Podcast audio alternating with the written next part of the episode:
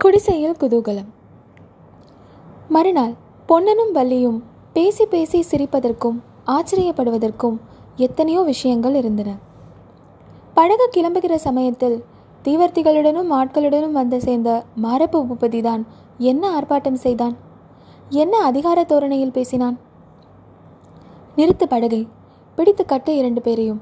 விடாதே படகை சோதனை போடு என்று என்ன தடபுடல் செய்துவிட்டான் இவ்வளவு தடபுடலுக்கும் பொன்னனும் வள்ளியும் அமைதியாகவே இருந்தார்கள். படகை சோதனை போடும்போது அவர்கள் கரையிலேயே இறங்கி நின்று விட்டார்கள் படகில் ஒன்றுமில்லை என்று கண்டதும் மாரப்பனுடைய முகத்தில் ஏமாற்றமும் கோபமும் கொந்தளித்தன. பொன்னா எங்கே அது? என்றான். எது எங்கே சேனாதிபதி? என்று கேட்டான் பொன்னன். கையில் என்னவோ கொண்டு வந்தாயே அதுதான். என்னவோ கொண்டு வந்திருந்தால் அது என்னவா இல்லாமல் இருக்கும்? என்றான் பொன்னன். மாரப்பன் மிரட்டி உருட்டி பார்த்ததெல்லாம் பலிக்கவில்லை. மாரப்பன் தன்னுடைய ஆட்களை விட்டு மரத்தடியிலும் தண்ணீரிலும் கூட தேடி பார்க்க சொன்னான். ஒன்றும் கிடைக்கவில்லை. நடுநடுவே வள்ளி பொன்னன் காதோடு என்னவோ சொல்லி கலீர் என்று சிரித்தபடியால் மாரப்பனுடைய கோபம் அதிகமாயிற்று. இந்த அர்த்தராத்திரியில் என்னதுக்காக இங்கிருந்து திருட்டுத்தனமாக கிளம்புகிறீர்கள்? படகு ஏது? என்று கேட்டான். காலையில் தோணித்துறைக்கு போய் சேர்ந்து விடலாம் என்று இப்போதே கிளம்புகிறோம். எங்கள் பாட்டன் படகு அதை தோணித்துறைக்கு கொண்டு போகிறோம் என்று வள்ளி மறுமொழி சொன்னாள். அரண்மனையில் புகுந்து நீங்கள் எதையோ திருடி கொண்டு வந்தீர்கள். கொண்டு வந்ததை எங்கேயோ ஒழித்து வைத்திருக்கிறீர்கள். உண்மையை ஒத்துக்கொள்ளாவிட்டால் உங்களை இப்படியே கொண்டு போய் காராகிரகத்தில் அடைத்து விடுவேன் என்றான் மாரப்பன். எந்த காராகிரகத்தில் அடைப்பீர்கள்? என்றான் பொன்னன். நீ என்னத்துக்காக அவரோடு பேசுற? நாளைக்கு சக்கரவர்த்தியின் சமூகத்தில் வழக்கை தீர்த்து கொண்டால் போகிறது என்றாள் வள்ளி. இதை கேட்டதும் மாரப்பனுடைய முகம் தொங்கி போய்விட்டது. சிறிது நேரம் சிந்தனையில் ஆழ்ந்திருந்தான். பிறகு தன்னுடன் வந்திருந்த ஆட்களை போகச் சொல்லிவிட்டு பொன்னனை பார்த்து சாவதானமாய் சொன்னான். இதோ பார் பொன்னா உனக்கும் எனக்கும் பழக்கம் ஏற்பட்டது இப்போது அப்போதல்ல. சில சமயம் நமக்குள் மனஸ்தாபம் ஏற்பட்டிருக்கிறது என்றால் அதற்கு உன் பொண்டாட்டியின் வாய் துடுக்குதான் காரணம். இவருடைய கையிலே துடுப்பு என்னுடைய வாயிலே துடுக்கு என்றாள் வள்ளி. நீ சற்று பேசாமல் இரு வள்ளி. ஆண் பிள்ளைகள் பேசிக் கொண்டிருக்கும் போது நீ ஏன் குறுக்கிடுகிறாய்? என்றான் பொன்னன். ஓஹோ நீங்கள் ஆண் பிள்ளைகளா? இருட்டிலே தெரியவில்லை. வெளிச்சம் போட்டு பார்த்தால் ஒருவேளை தெரியும் என்று வள்ளி முணுமுணுத்தாள். மாரப்பன். பொன்னா அவ்விதம் வள்ளியை நீ தள்ளிவிட வேண்டாம். நான் சொல்கிறது அவளுக்கும் தெரிய வேண்டியதுதான். உங்களால் எனக்கும் ஒரு முக்கிய காரியம் ஆக வேண்டியிருக்கிறது. அதை மட்டும் நீங்கள் செய்து கொடுத்தீர்களானால் உங்கள் உதவியை நான் மறக்கவே மாட்டேன். என்னாலும் உங்களுக்கு ஏதாவது ஒத்தாசை வேண்டியதாக இருக்கும். சிறு துரும்பும் பல்குத்த உதவும் அல்லவா?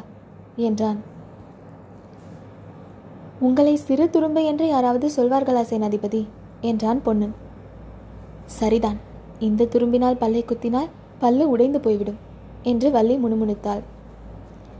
என்னால் தங்களுக்கு ஆகக்கூடிய ஒத்தாசை என்ன இருக்கிறது? சேனாதிபதி இந்த ஏழை படகோட்டி மறுபடியும் வள்ளி குறுக்கிட்டு நீ ஏழை என்றால் யாராவது நம்புவார்களா? உன்னை உருக்கினால் ஒரு ராஜ்யத்தை வாங்கலாமே? என்றாள்.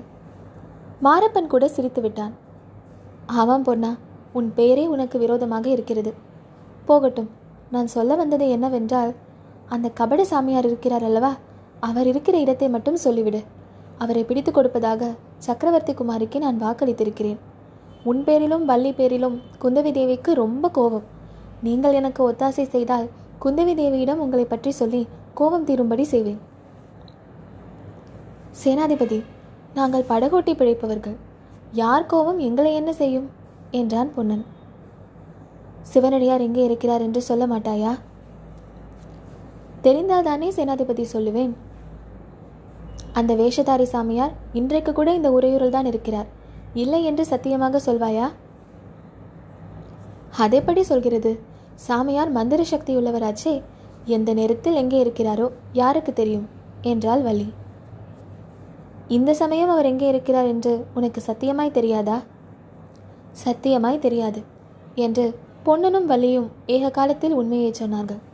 நிஜமாகவே அவர்களுக்கு தெரியாது தானே இருக்கட்டும் பொன்னா.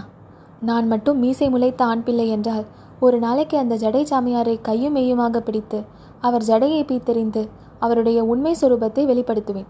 அப்போது உங்களையும் லேசில் விட மாட்டேன். என்று கருவிக்கொண்டே மாரப்பன் போய் சேர்ந்தான்.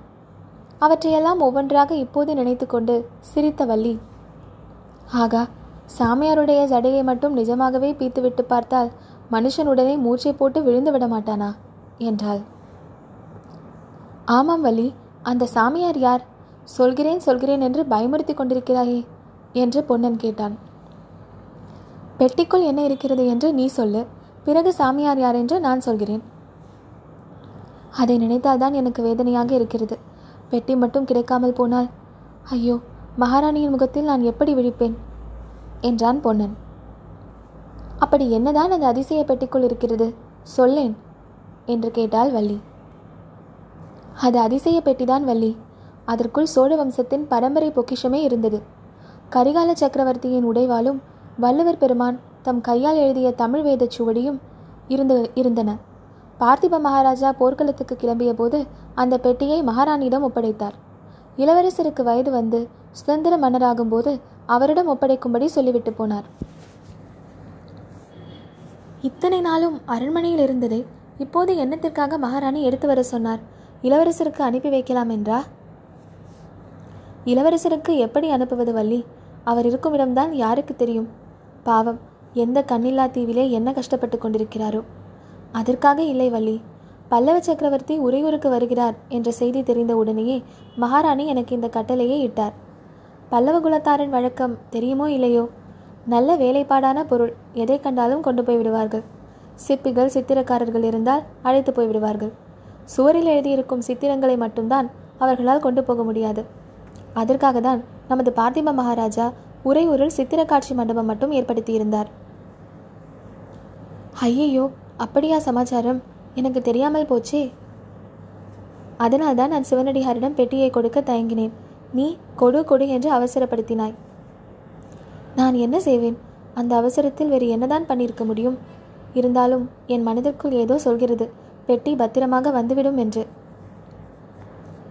வந்தால் நல்லதுதான் வள்ளி. இல்லாவிட்டால் மகாராணியின் முகத்திலேயே நாம் விழிக்க இயலாது. ஆமாம் அந்த சிவனடியார் யார் வள்ளி? அவரை பற்றி உனக்கு என்ன சந்தேகம்? அப்போது வள்ளி பொன்னன் காதோடு ஏதோ சொன்னாள். அதை கேட்டதும் அவனுக்கு உண்டான ஆச்சரியம் முகத்தில் தெரிந்தது. அதே சமயத்தில் வெளியில் குதிரைகளின் குழம்பு சத்தம் பல்லக்கு சுமப்பவர்களின் குரலொலி முதலியவை கேட்கவே பொன்னன் வள்ளி இரண்டு பேருமே வியப்படைந்து குடிசை வாசலுக்கு வந்து பார்த்தார்கள்.